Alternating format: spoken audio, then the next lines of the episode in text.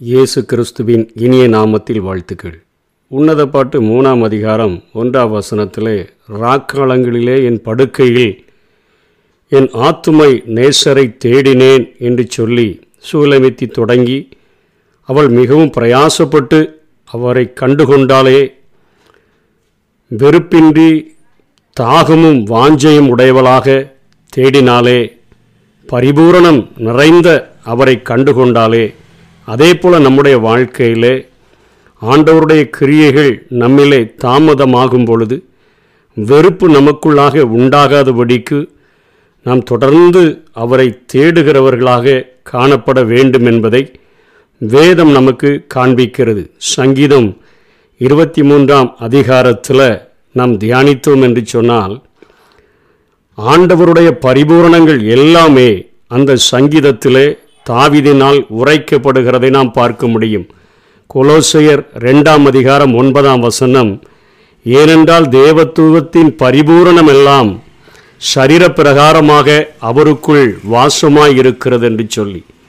நம்முடைய நேசராகிய இயேசு கிறிஸ்துவுக்குள் தேவத்துவத்தினுடைய பரிபூரணம் எல்லாம் நம்முடைய வாழ்க்கைக்கு தேவையான அனைத்தும் அவருக்குள் வாசமாய் இருக்கிறபடியினாலே அப்போஸ்தலர் பதினேழு இருபத்தெட்டில் சொன்னது போல அவருக்குள் நாம் அசைகிறவர்களாக அவருக்குள் நாம் பிழைக்கிறவர்களாக அவருக்குள் நாம் இருக்கிறவர்களாக வாழ வேண்டும். அதை தாண்டி அவர் மேலே வெறுப்பு கொண்டு வெளியே செல்லாதபடி நாம் இருக்க வேண்டும். இங்கே சங்கீதக்காரன் இருபத்தி மூன்றாம் சங்கீதத்தில் ஆண்டவருடைய எகோவா என்கிற நாமத்தினுடைய காரண பெயர்கள் எதற்காக அந்த பெயர்கள் ஆண்டவருக்கு வந்தன என்று சொல்லி அங்கே வரிசையாக அவர் குறிப்பிடுகிறதை நாம் பார்க்க முடியும்.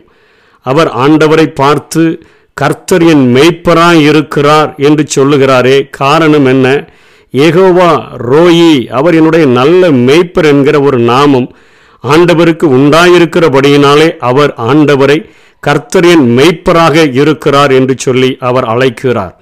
சூளைமித்தியைப் போலதான் அவரும் ஆண்டவரை மானானது நீரோடைகளை வாஞ்சித்து கதறுகிறது போல தேவனே என் ஆத்துமா உம்மை வாஞ்சித்து கதறுகிறது என்று சொல்லி தேடுகிறவராய் இருந்தபடியினாலே தன்னுடைய வாழ்விலே தன்னை மெய்க்கிற ஒரு நல்ல மெய்ப்பராக எதிரிகளிடமிருந்து பாதுகாக்கிற ஒரு நல்லவராக எனக்கு தேவையானவைகளை தருகிற ஒரு நல்ல மெய்ப்பராக நான் அவரை கண்டுகொண்டேன் என்று சொல்லுகிறதை பார்க்கிறோம். ஏகோவா ரோயி என்று சொல்லி ஆண்டவரை அழைக்கிறதை நாம் பார்க்கிறோம். இரண்டாவதாக அவர் சொல்லுகிறார் நான் தாழ்ச்சி அடையேன் என்று அவர் சொல்லுகிறதை பார்க்கிறோம்.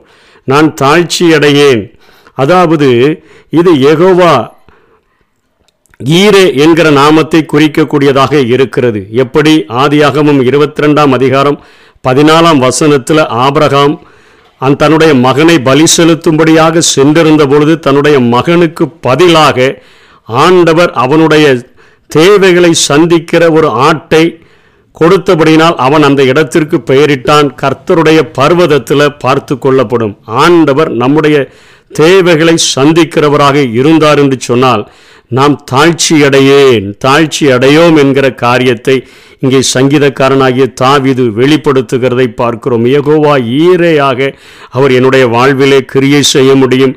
எகோவா ரோயியாக என் மெய்ப்பராக என்னுடைய வாழ்விலே அவர் கிரியை செய்ய முடியும் என்கிறதை அவர் குறிப்பிடுகிறார். அதற்கு அடுத்தபடியாக சொல்லுகிறார் அவர் என்னை புல்லுள்ள இடங்களில் மேய்க்கிறவர் மாத்திரமல்ல அமர்ந்த தண்ணீர்கள் அண்டையில் என்னை கொண்டு போய் விடுகிறார் என்று சொல்லுகிறார். அமர்ந்த தண்ணீர்கள் அண்டையில் என்று சொன்னால் என்னுடைய வாழ்க்கையிலே உலகம் தரக்கூடாத சமாதானத்தை உலகம் தரக்கூடாத ஒரு சந்தோஷத்தை தருகிறவராக என் ஆண்டவர் எனக்கு இருக்கிறார் என்கிற ஒரு காரியத்தை வெளிப்படுத்துகிறார். நியாயாதிபதிகள் ஆறாம் அதிகாரம் இருபத்தி மூன்றாம் வசனம் இது இருபத்தி நான்காம் வசனத்தில் கிதியோனை பார்த்து ஆண்டவர் சொல்றாரு நீ பயப்படாத நீ சாவதில்லை என்று சொன்ன பொழுது சமாதான காரணராகிய கர்த்தருக்கு அவன் ஒரு பலிபிடத்தை அங்கே கட்டினதை நாம் பார்க்கிறோம். அந்த பலிபிடத்தை கட்டி அதற்கு எகோவா சாலோம் என்று பெயரிடுகிறதை பார்க்கிறோம். என்னுடைய வாழ்க்கையிலே சமாதானம் தருகிறவர் அவர் ஒருவர் மாத்திரமே என்பதை சங்கீதக்காரனாகிய தாவிது கண்டுகொண்டபடியினாலே அவரை என்னை அமர்ந்த தண்ணீர்கள் அண்டையில் என்னை கொண்டு போய் விடுகிற எகோவா சாலோம் என்று சொல்லி அழைக்கிறதை நாம் பார்க்கிறோம். அடுத்தபடியாக எகோவா ராஃபா அவர் என் ஆத்துமாவை தேற்றி என்னுடைய ஆத்மாவிலே என்னுடைய சரீரங்களிலே ஏற்படுகிற எல்லா விதமான நோய்களையும் அவர் மாற்றுகிறவராக சுகமளிக்கிற கர்த்தராக அவர் இருக்கிறார் என்கிற காரியத்தை சொல்லிக் கொடுக்கிறார். யாத்ராகமும் பதினைந்தாம் அதிகாரம் இருபத்தி ஆறாம் வசனத்திலே அவர் ஏகோவா ராஃபா என்று சொல்லுகிறதை நாம் பார்க்கிறோம். அடுத்தபடியாக ஐந்தாவது காரியம் அவர் சொல்லுகிறார் அவர் எகோவா என்னுடைய ஜிட்கேனு என்று சொல்லுகிறார். எகோவா ஜிட்கேனு என்று சொன்னால் நீதியாயிருக்கிற கர்த்தர் அவர் என் தமது நாமத்தி நிமித்தம் என்னை நீதியின் பாதையிலே அவர் நடத்துகிற ஒரு ஆண்டவராக இருக்கிறார். எரேமியா இருபத்தி மூன்றாம் அதிகாரம் ஆறாம் வசனத்திலே அந்த காரியங்கள் சொல்லப்பட்டிருக்கிறதை நாம் பார்க்க முடியும். அடுத்தபடியாக தாவிது அவரை கண்டுகொண்ட நாமம் என்ன? எகோவா மெக்காடேசன் அல்லது எகோவா மெக்காதீஸ் இளேவியராகவும் இருபத்தாம் இருபதாம் அதிகாரம் எட்டாம் வசனத்தில் நான் உங்களை பரிசுத்தமாக்குகிற கர்த்தர். அவர் என்னை நீதியின் பாதையில் நடத்துகிறார் என்கிற காரியத்தில் இங்கே ஆண்டவரை அவர் பரிசுத்தமாக்குகிற கர்த்தராகவும் அவர் பார்க்கிறதை பார்க்கிறோம். அதே போல சங்கீதக்காரன் அதுக்கு அடுத்தபடியாக சொல்லுகிறார் நான் மரண இருளின் பள்ளத்தாக்கில் நடந்தாலும் மரண இருள்கள் நம்முடைய வாழ்க்கையில் நடக்கிறதே இபே எசேக்கியல் ஏழாம் அதிகாரம் ஒன்பதாம் வசனத்தில் ஏகோவா மாக்கே என்கிற ஒரு நாமம் கொடுக்கப்பட்டிருக்கிறது. என் கண் உன்னை தப்ப விடாது நான் இறங்காமல் உன் வழிகளுக்கு தக்கதை உன்மேல் வரப்பண்ணுவேன் உன் அருவருப்புக்கு தக்கது உன் நடுவில் வந்திருக்கும் அப்பொழுது நான் உன்னை அடிக்கிறவராகிய கர்த்தர் என்று சொல்லி. அடிக்கிறவராகிய கர்த்தர் நான் என்று நீ அறிந்து கொள்வீர்கள் என்று சொல்கிறேன் ஏகோவா மாக்கே. மரண இருள்கள் மேடு வள்ளங்கள் வாழ்க்கையில் அநேக பிரச்சனைகள் இவைகள் நம்முடைய வாழ்க்கையில் நம்மை சீர்படுத்துகிறதற்காக நம்மை சிறப்படுத்துகிறதற்காக நிலைநிறுத்துகிறதற்காக வருகிறது என்பதை அறிந்து கொண்டவராக ஆண்டவரை பார்த்து மரண இருளின் பள்ளத்தாக்கிலும் என்னோடு கூட இருக்கிறவரே நீர் அடிக்கிறவராகிய கர்த்தராக இருந்தாலும் என்னை நீர் அரவணைக்க முடியும் என்கிறதை உணர்ந்து கொண்டவராக அவர் அங்கே பேசுகிறதை பார்க்கிறோம். அடுத்தபடியாக எட்டாம் காரியம் எட்டாம் வசனத்தில் எகோ எட்டாம் நாமமானது எகோவா நிசி அவர் என் சத்துருக்களுக்கு முன்பாக எனக்கு ஒரு பந்தியை ஆயத்தப்படுத்தி என் தலையை எண்ணெயினால் அபிஷேகம் பண்ணுகிறார். எனக்கு ஒரு மிகப்பெரிய வெற்றியை தருகிற எகோவா நிசியாக யாத்ராகமும் பதினாலு பதினேழாம் அதிகாரம் பதினாலிருந்து பதினாறு வரையில் அங்கே மோசே அமலேக்கியர்களை அழித்து விட்ட பின்பு ஆண்டவர் சொல்லுகிற காரியம் இதை. நினைவுகூரும் பொருட்டு இதை ஒரு புஸ்தகத்தில் எழுதி யோசுவாவின் செவிகள் கேட்க வாசி அமலேக்கை வானத்தின் கீழெங்கும் இராதபடிக்கு நாசம் பண்ணுவேன். என்று ஆண்டவர் சொல்கிறார் அதற்கு பின்பாக மோசே ஒரு பலிபடத்தை கட்டி அதற்கு எகவா நிசி என்று பெயரிட்டு அமலேக்கின் கை கர்த்தருடைய சிங்காசனத்துக்கு விரோதமாய் இருந்தபடியினால் தலைமுறை தலைமுறை தோறும் அவனுக்கு விரோதமாய் கர்த்தருடைய யுத்தம் நடக்கும் என்று சொன்னான். சிங்காசனத்துக்கு விரோதமாய் எழும்புகிறவர்களுக்காக ஆண்டவர் எழுந்து நின்று நமக்கு வெற்றியை தரக்கூடியவராக இருக்கிறார். அவருடைய பிள்ளைகளுக்கு அவர்தான் வெற்றியை தர முடியும்.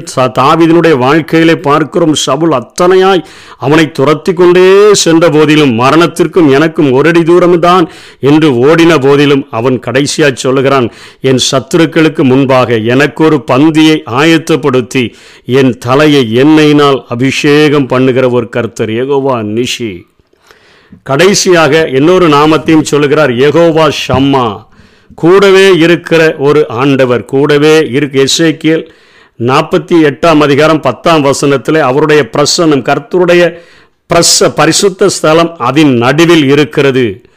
ஆண்டவர் தன்னோடு கூட எப்பொழுதும் இருக்கிறார். கர்த்தரை எப்பொழுதும் எனக்கு முன்பாக வைத்திருக்கிறேன். அவர் எனது வலது பாரிசத்தில் இருக்கிறபடியினால அசைக்கப்படுவதில்லை என்று தாவிது அடிக்கடி வர்ணிக்கிறாரே அந்த காரியத்திலே. இங்கே சங்கீதத்திலும் அவர் சொல்லுகிறார் அவர் என் ஆத்துமாவை தேற்றி தம்முடைய நாமத்தின் நிமித்தம் நீதியின் பாதையிலே நடத்துகிறார் என்று சொல்லிவிட்டு கடைசியாக அவர் சொல்லி முடிக்கிறார் நான் கர்த்தருடைய வீட்டிலே நீடித்த நாட்களாக நான் நிலைத்திருக்க முடியும். அப்படிப்பட்ட ஒரு மிகப்பெரிய ஒரு ஆசீர்வாதத்தை அவர் எனக்கு தருவார். என் ஜீவனுள்ள நாளெல்லாம் நன்மையும் கிருபையும் என்னை தொடரும். அவர் அவருடைய வீட்டில் அவர் பக்கத்தில் நான் நீடித்த நாட்களாக நிலைத்திருக்கிற ஒரு அனுபவம். எகோவா ஷம்மா. ஒன்பது நாமங்களையும் அந்த தேவத்துவத்தினுடைய பரிபூரணமெல்லாம் மணவளனாகிய இயேசு கிறிஸ்துவுக்குள் அடங்கி இருக்கிறபடினால இந்த உலகத்தில் வேற எங்கேயும் போய் நாம் ஆசீர்வாதங்களையோ நம்முடைய மன நிம்மதியையோ நம்முடைய தேவைகளையோ தேட வேண்டிய தேவையில்லை. ப சகல பரிபூரணமும் நேசருக்குள்ளாக அதாவது மணவாளனாகிய இயேசு கிறிஸ்துவுக்குள்ளாக இருக்கிறபடியினால் அவரில் நிலைத்திருந்தோம் என்று சொன்னால் நிச்சயமாக ஆண்டவரை நேசிக்கிறவர்களாக இந்த பூமியில் வாழ்கிறது மாத்திரமல்ல. சங்கீதக்காரனாகிய தாவிது சொன்னது போல என் ஜீவனுள்ள நாளெல்லாம் நன்மையும் கிருபையும் என்னை தொடரும். நான் கர்த்தருடைய வீட்டிலே நீடித்த நாட்களாய் நிலைத்திருப்பேன் என்று சொல்ல முடியும். அப்படிப்பட்ட கிருபைகளை தேவன் நமக்கு தந்தருள்வாராக.